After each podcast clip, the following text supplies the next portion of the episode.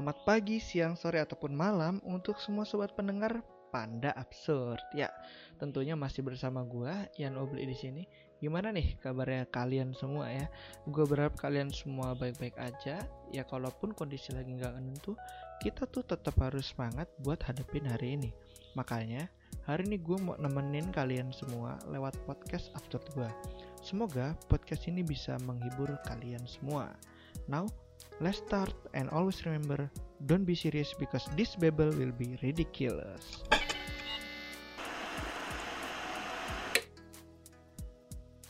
Yo, asik. ya, hari ini gue udah kasih judul yang bentuknya tuh pertanyaan.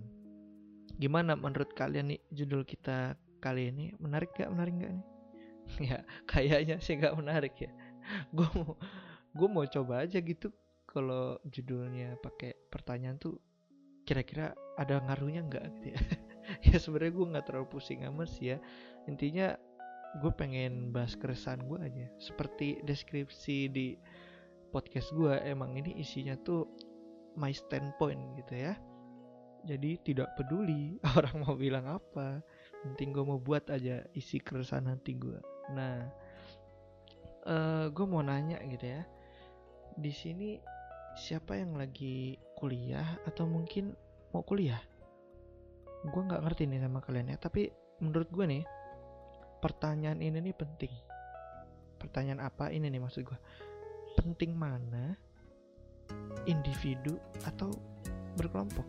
Nah, uh, kalau itu sih pertanyaan ini sih kayak sering muncul gitu di kepala gue gitu ya.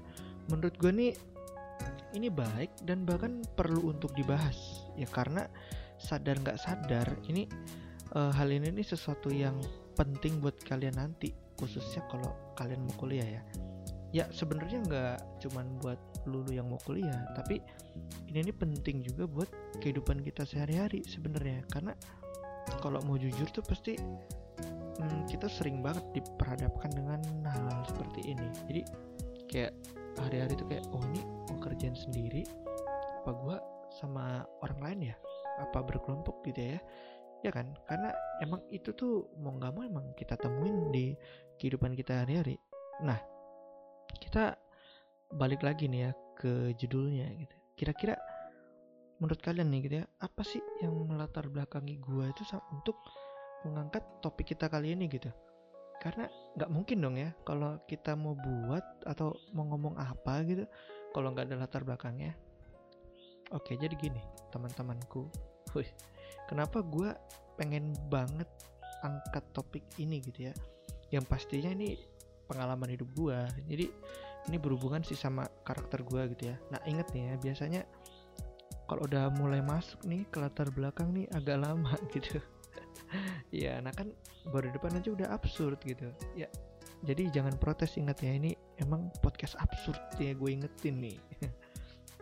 Kalau kata orang Lampung tuh uh, pokoknya gasak aja lah pokoknya. Gasak tuh kayak apa ya terobos aja lah. Pokoknya nggak usah dipikirin gitu lanjut aja. Nah oke jadi gini. Ini ini, ini udah latar belakang nih. Catat ya nggak nggak perlu dicatat ya. Jadi seperti yang kalian tahu ya kalau gue ini uh, mengenyam pendidikan di kuliahan.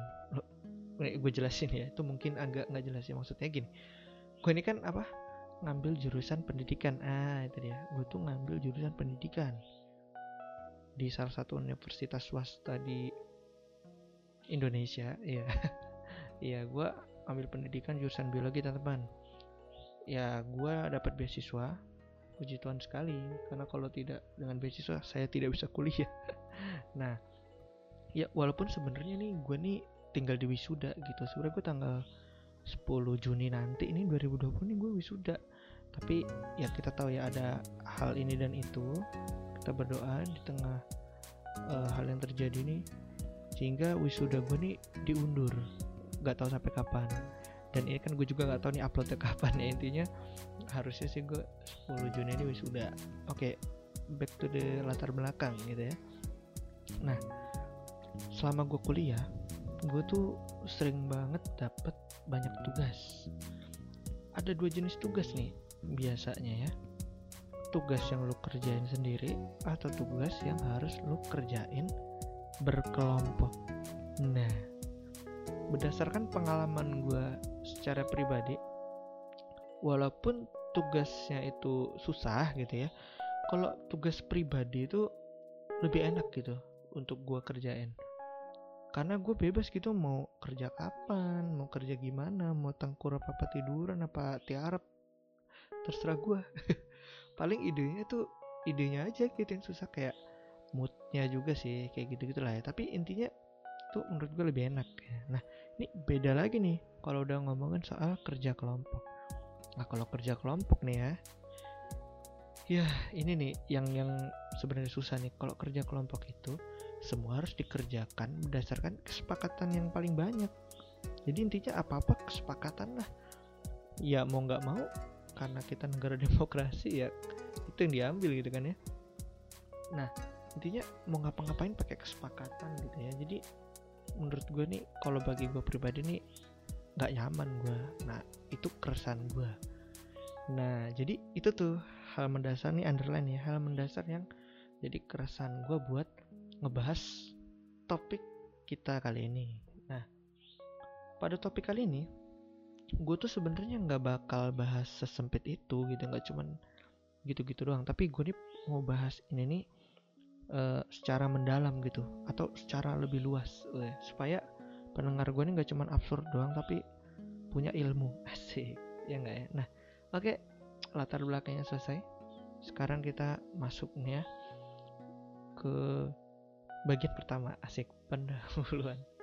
Waktu tadi udah pendahuluan ya sekarang gue masuk isi nih. Nah jadi langsung aja gue tuh mau mulai dengan ngebahas personality nah kok personality gitu ya? Apa lagi ya hubungannya? Ada lah tenang aja pasti ada gitu ya. Jadi kira-kira coba deh lu bayangin kenapa gue mulainya dari personality gitu ya. Jadi gini kita tuh harus tahu kalau semua orang itu punya personality atau kepribadiannya masing-masing. Nah, hal ini ngebuat tuh semua orang tuh punya kecenderungan untuk lebih merasa nyaman pada kondisi seperti apa. Sebaliknya, lebih ngerasa nggak nyaman kalau gimana. Nah, sebenarnya ada banyak sih bagiannya gitu ya, tapi kali ini gue mau contohin tuh dari diri gue aja gitu ya supaya kalau kalau pakai orang lain tuh nanti jadinya fitnah gitu ya. takut salah ya kan nah makanya gue pakainya tuh diri gue sendiri nah personality ini sangat berpengaruh dengan banyak tuh pilihan-pilihan kita. Karena seperti yang tadi gue bilang gitu ya di sebelumnya karena ada tuh pasti nih pasti ada area-area yang kita itu ngerasanya lebih nyaman aja gitu buat kita lakuin kayak atau nggak kita lakuin. Termasuk dalam pilihan kita untuk bekerja sendiri atau bekerja secara berkelompok. Nah gue mau coba kasih contohnya ya seperti yang tadi gue bilang sebelumnya pasti ada area-area yang tadi ya. Nah contohnya gini nih. Uh, eh, gue secara pribadi tuh udah coba gitu ya analisis diri gue dan gue itu adalah orang yang tipe ambivert individual. Waduh apa lah gitu ya nih gue jelasin? Jadi uh, mungkin dari kalian udah ada yang pernah dengar atau mungkin belum pernah gue tetap jelasin ya. Ini dari yang gue baca nih ya kalau ambivert itu agak unik teman-teman ya. Uniknya di mana? Jadi ambivert itu mirip orang introvert tapi juga mirip kayak orang introvert. Jadi emang keduanya ada di situ. Jadi kalau berdasarkan sumber yang gue baca gitu ya asik gue lupa tuh di mana. Intinya itu beneran gue baca serius. Ntar kalian boleh googling buat uh, meriksa gitu ya. Takut gue juga salah tapi ini yang gue dapet nih. Ambivert itu kepribadian tuh yang sangat kental dengan kedua kepribadian tersebut. Jadi skalanya tuh sama. Ya sebenarnya walaupun pasti ada yang lebih dominan ya nggak mungkin nggak mungkin sih kalau dua-duanya tuh imbang gitu ya. Cuman orang yang gak terlalu kenal pribadi tipe ambivert ini itu dia bakalan lebih sering merasa kalau uh, dia itu adalah orang yang ekstrovert. Karena ya dia bisa aja untuk bergaul dan berbicara bla bla bla. Tapi uh, memang dia tuh sebenarnya introvert juga ada di dia. Jadi nggak terbuka terbuka amat. Karena kalau orang extrovert tuh sebenarnya terbuka banget. Tapi kalau ambivert ini nggak kelihatannya terbuka tapi sebenarnya nggak nah, kayak gitu tuh. Intinya orang yang kenal deket tuh biasanya baru tahu ini orang kayak mana. Nah selain itu tadi gue juga bilang ya kalau gue tuh individual orang ya jadi kalian harus bisa beda ini individual sama individualisme. Nah kalau individual tuh emang lebih suka sendiri. Beda kalau individualisme tuh kita udah ngebahas soal suatu paham ya kalian cek aja lagi itu ingat ya kalau ada kata-kata gue yang nggak gue sertakan sumber di sini gue bilang lu cek aja di Google supaya tahu kebenaran ya jangan sampai gue sesat nanti wabidat bahaya. Tapi intinya nih teman-teman intinya kalau uh, individual orang yang individual gitu. Dia tuh orang yang lebih arahnya lebih ke mana ya? Lebih ke egois sih kalau bisa gue bilang. Karena dia lebih mentingin kepentingan pribadi daripada tim. Karena itu tadi ya. Nah jadi bisa dilihat nih ya dari uh, con dari contoh diri gue sendiri yang gue contohin itu dari sifat yang dua tadi itu emang pastinya gue bakalan lebih nyaman dan lebih cepet selesai kerja kalau uh, gue tuh kerja sendiri gitu. Nah jadi bisa juga sih dibilang gue tuh orangnya sangat subjektif. Ya tau lah ya subjektif maksud subjektif itu semua pemikiran tuh lu rasa punya lu tuh yang bener. Intinya lu susah banget gitu nerima apa pendapat dari orang lain atau bisa dibilang juga memandang segala sesuatu berdasarkan pandangan sendiri. Ah kayak gitu tuh. Gue tuh udah konfirmasi ini juga sama konselor gue jadi gue uh, di univ tuh bisa konseling gratis ya.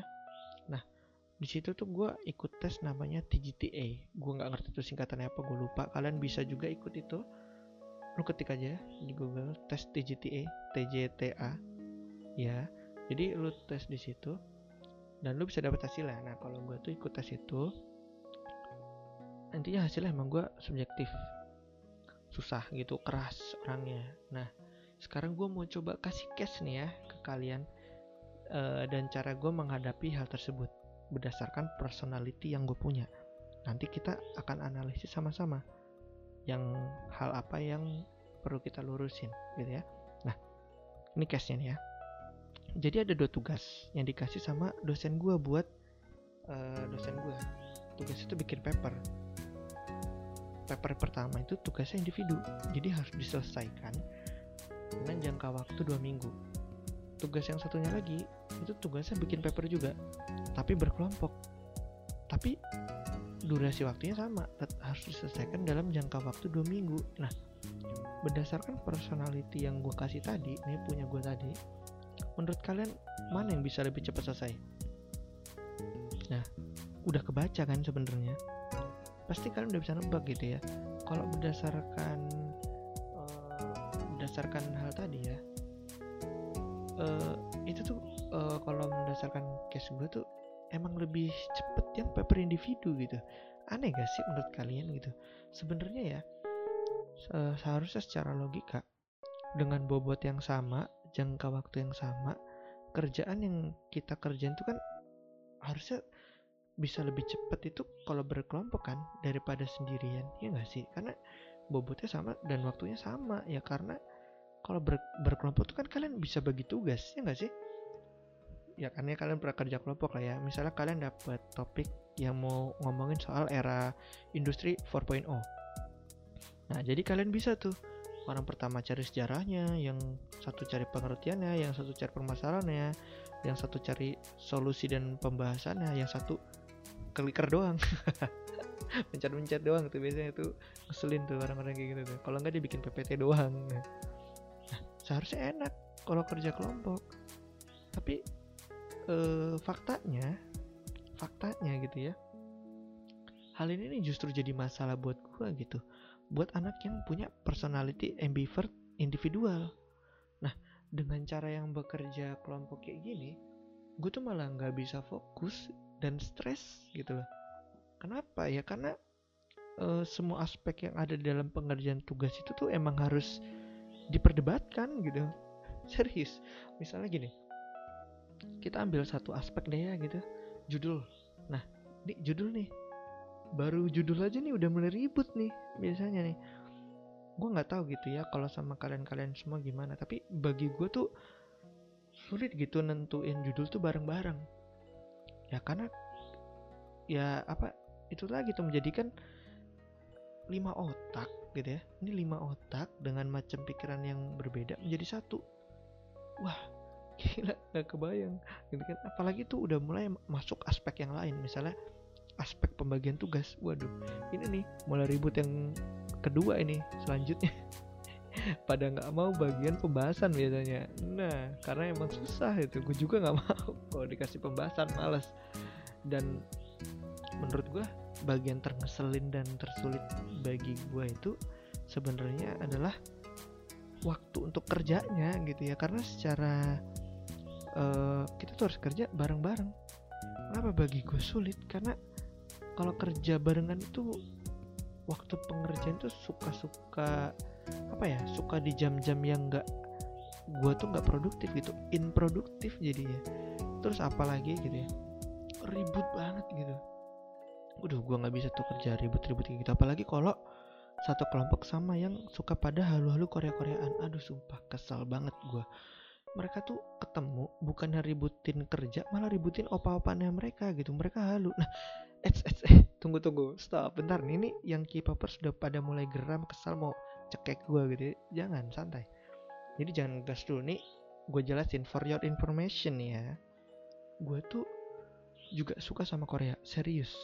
At least seninya at least seninya karena ya gue suka kayak misalnya video klipnya ngeditnya wih musiknya, cara pembuatan film atau dramanya mereka, skenario nya, skripnya itu.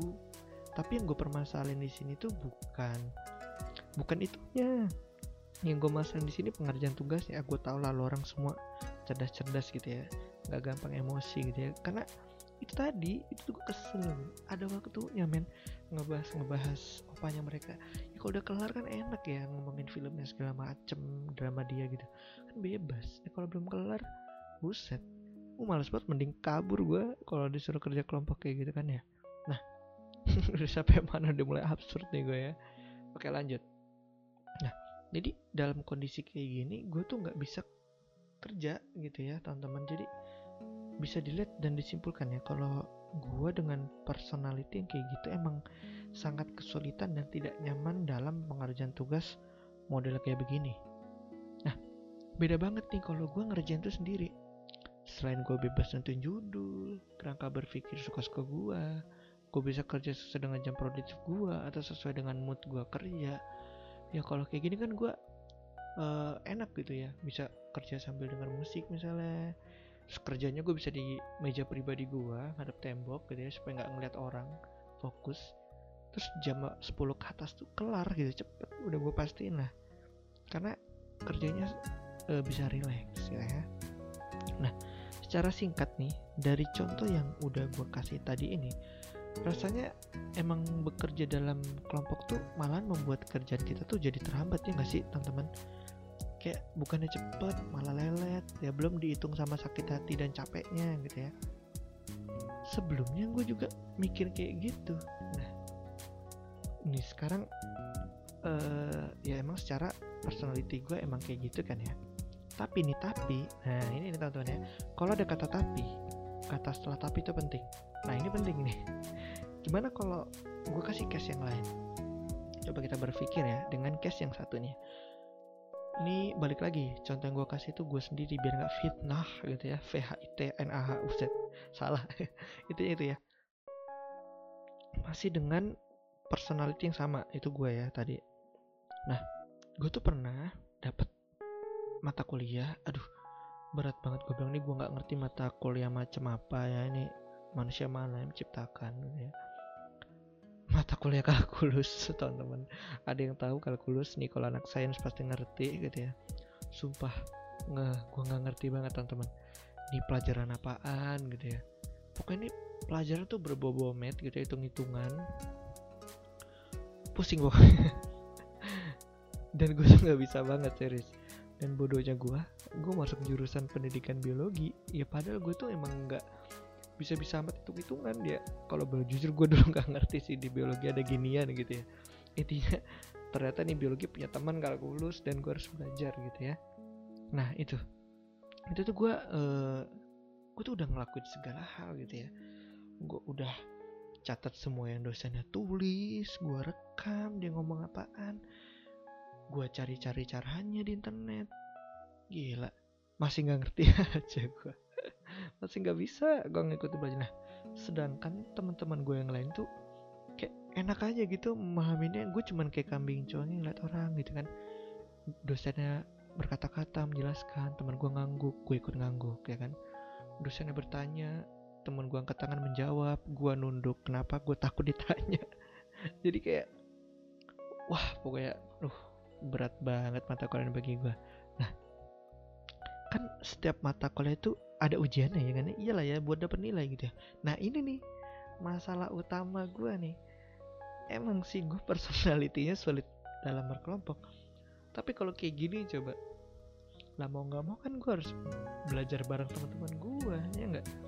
Kalau nggak mati gue teman-teman nggak lulus gue dan amazingnya gue lulus.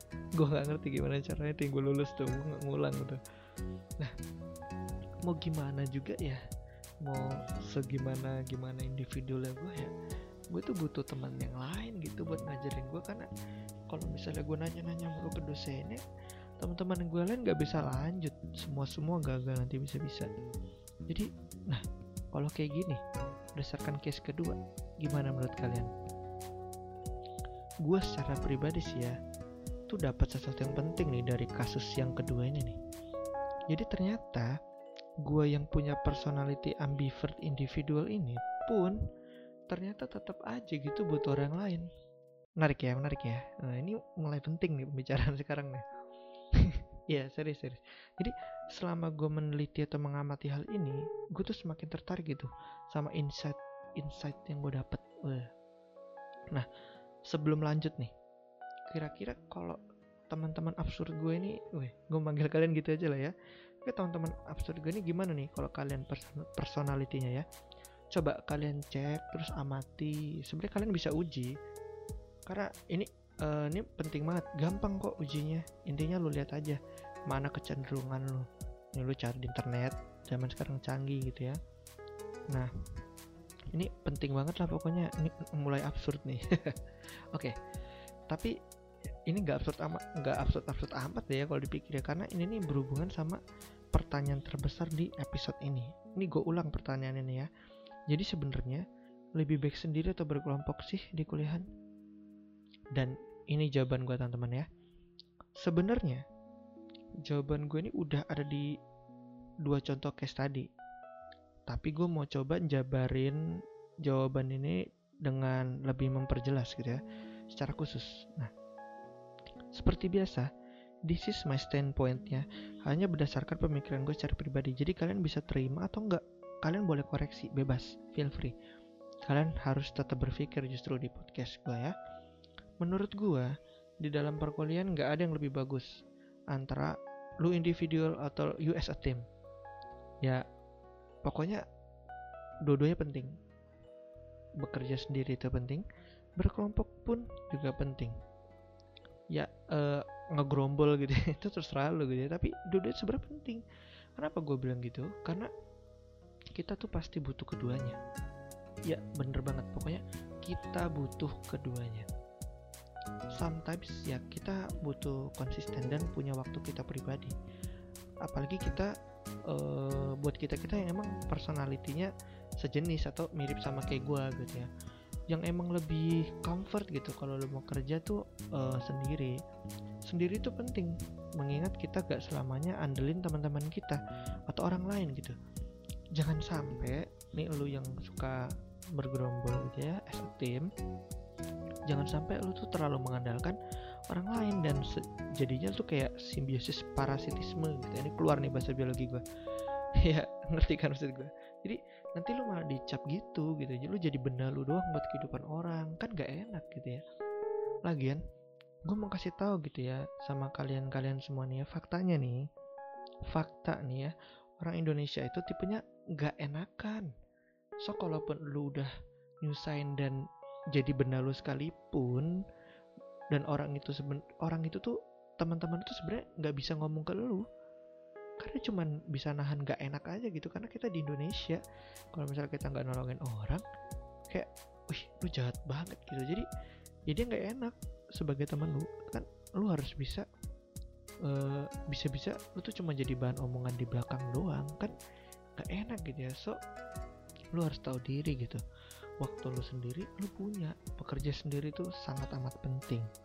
Nah jangan lupa tapi poin selanjutnya yang juga penting banget nih menurut gua jadi seindividual individual apa pun lu nih ya kayak gue misalnya gue ingetin lu tetap lu tuh tetap dan pasti butuh untuk berkelompok dan hidup beriringan dengan orang-orang yang lain.